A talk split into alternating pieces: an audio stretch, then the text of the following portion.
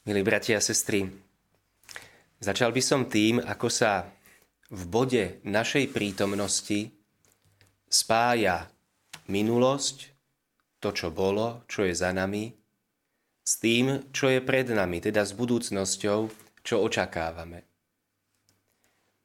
A myslím, že vynikajúcim príkladom na toto všeobecné tvrdenie sú aj diváci televízie Lux aktuálnej prítomnosti v súčasnom bode.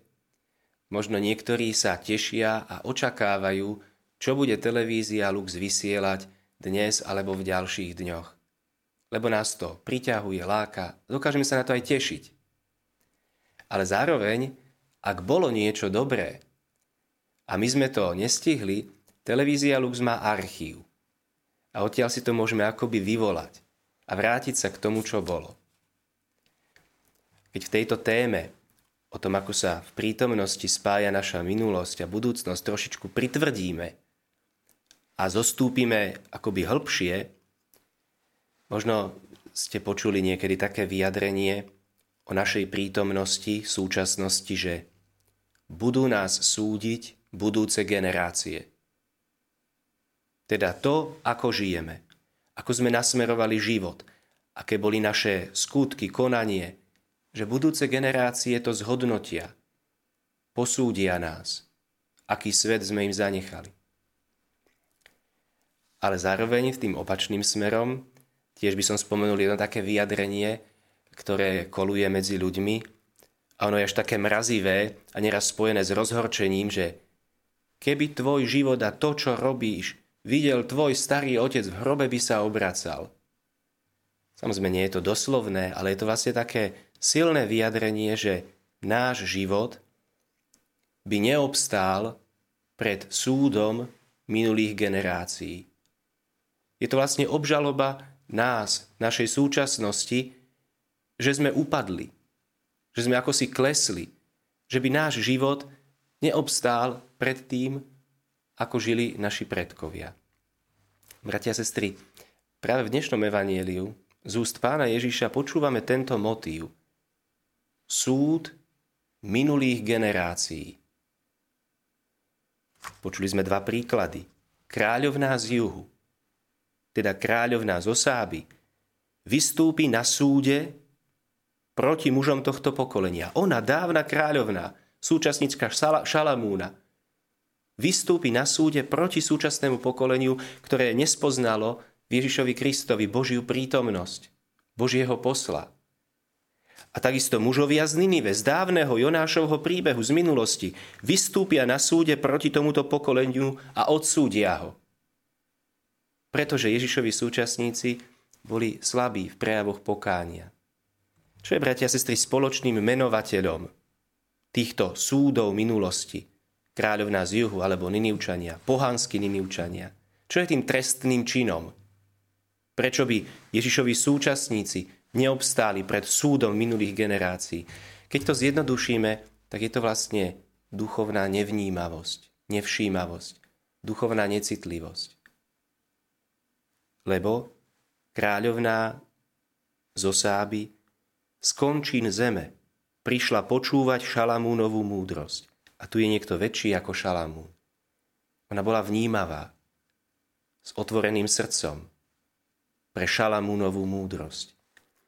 A Ninivčania, oni sa kajali na Jonášovo kázanie. A tu je predsa niekto väčší ako Jonáš. Múdrosť a pokánie sú len dva konkrétne príklady.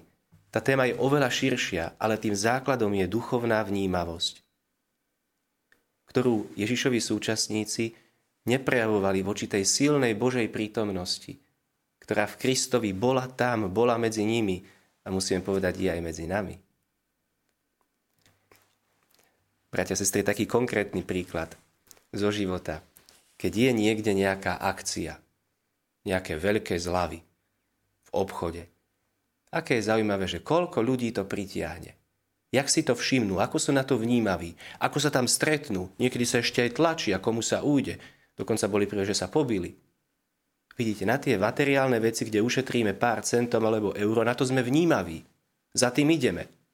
Ale čo tá duchovná vnímavosť?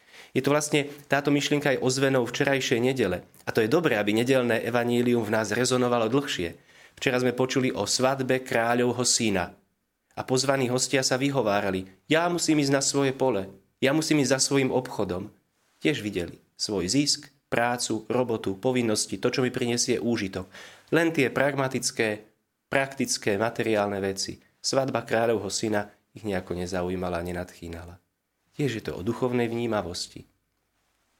Dnes žijeme veľmi digitálnu dobu, sme informatizovaní, máme stále nové inovácie.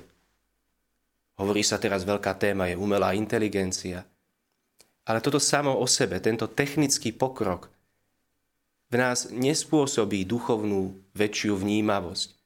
Niekedy práve, že môžeme mať všetky digitálne technológie a môžeme byť duchovne instantnými ľuďmi ktorí nemajú citlivé srdce. Teraz je to problém aj našich mladých. Že ako toho mladého človeka prebudiť pre Božiu prítomnosť, pre duchovnú vnímavosť. Keď ten človek má slúchadlá, v ruke mobil, hrá sa hry, počúva hudbu, sleduje youtuberov. Ako toho človeka prebudiť, že je tu niečo viac. Nie len tie digitálne technológie a tento svet. Bratia, sestry, je to obžaloba aj našej generácie. A ten súd minulosti, že sa nám pripomína, veď vo Svetom písme máme nádherné príklady. Ľudí, ktorí mali otvorené srdce, vnútornú citlivosť, duchovnú vnímavosť. Amen.